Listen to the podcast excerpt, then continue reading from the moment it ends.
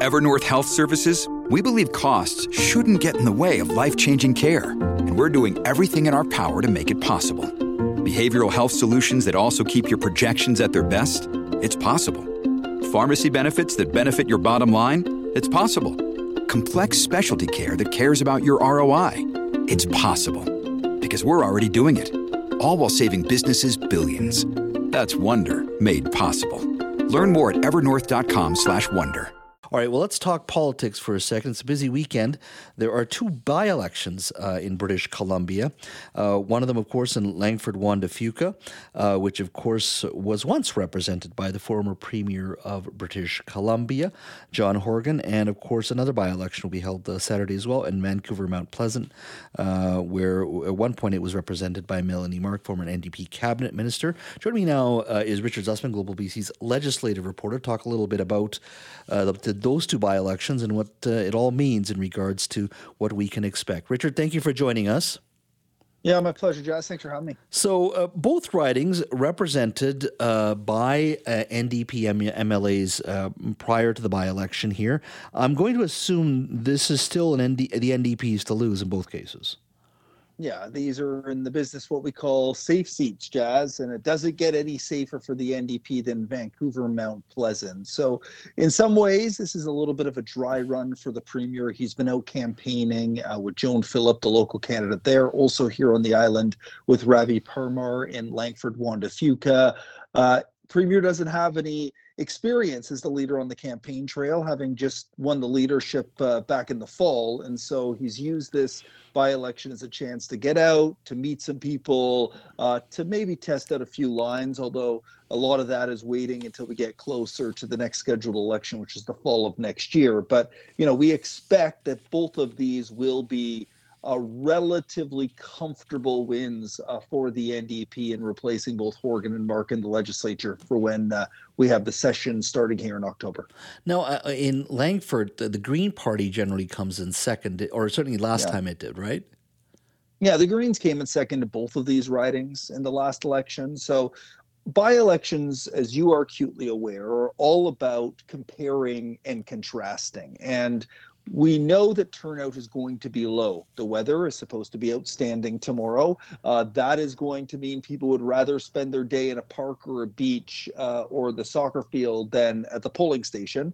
Uh, but if you live in either of those ridings and you're listening, I encourage you go out and vote, have your voice heard. Uh, but ultimately, because there's no major issues here, I expect the turnout will be low. But we'll have to watch some of those trends, right? The BC Greens uh, are going to want to ensure that they end up in second to both of those places. But more importantly, I think we're looking at a little bit further down the ballot and what uh, happens to BC United. This is mm-hmm. the first time, Jazz, the candidates are running under that banner. Uh, we've seen in both ridings the new signs. They're testing out the colors. Uh, they're trying out this pink and teal blue. They also have some signs with black. They have some signs with Kevin Falcon, the leader's picture on them, some with the candidates. They're testing all of this out to see how it resonates. But I think the more crucial factor is the fact there are Conservative Party of BC candidates running in both ridings as well.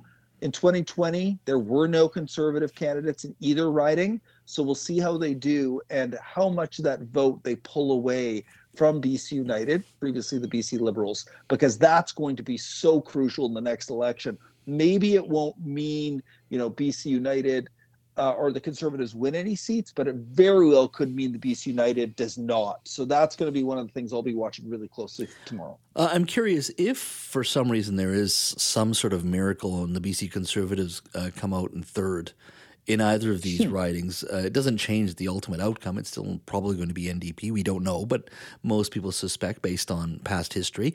Um, what, what, would that mean uh, for BC United and specifically for Kevin Falcon?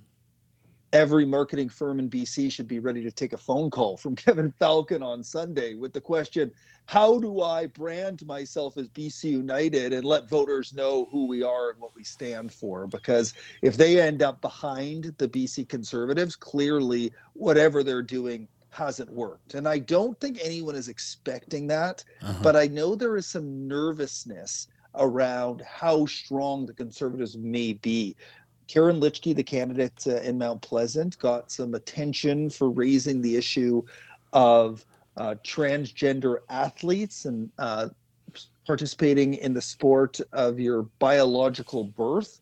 Uh, it is an issue that is a bell whistle in the United States that brings out transphobes and homophobes and has been hugely polarizing. And that debate is happening now in part because of that issue raised in the by election. We'll see if that has resonated with any voters at all.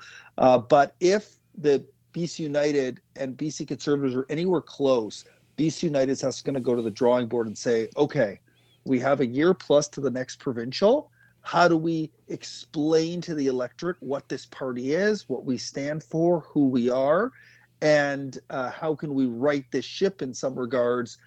These ridings are are tough for the party, but it's all about those trend lines. And in politics, you always want to be having that forward momentum and hopefully peak at the time of a general election. You don't want to peak at the time of a by election but you do want to be ready to peak for when that general election of British Columbians vote in what will be 93 ridings in the next provincial election, up from 87.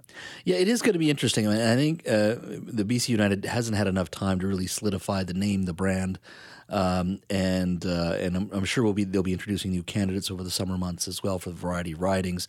Like the, as you said, these are strong NDP ridings, but I think there is a bit of nervousness there. Like you know, Mr. Poilievre does have some support and has a high uh, profile. And I think some of that does wear off on BC conservatives locally.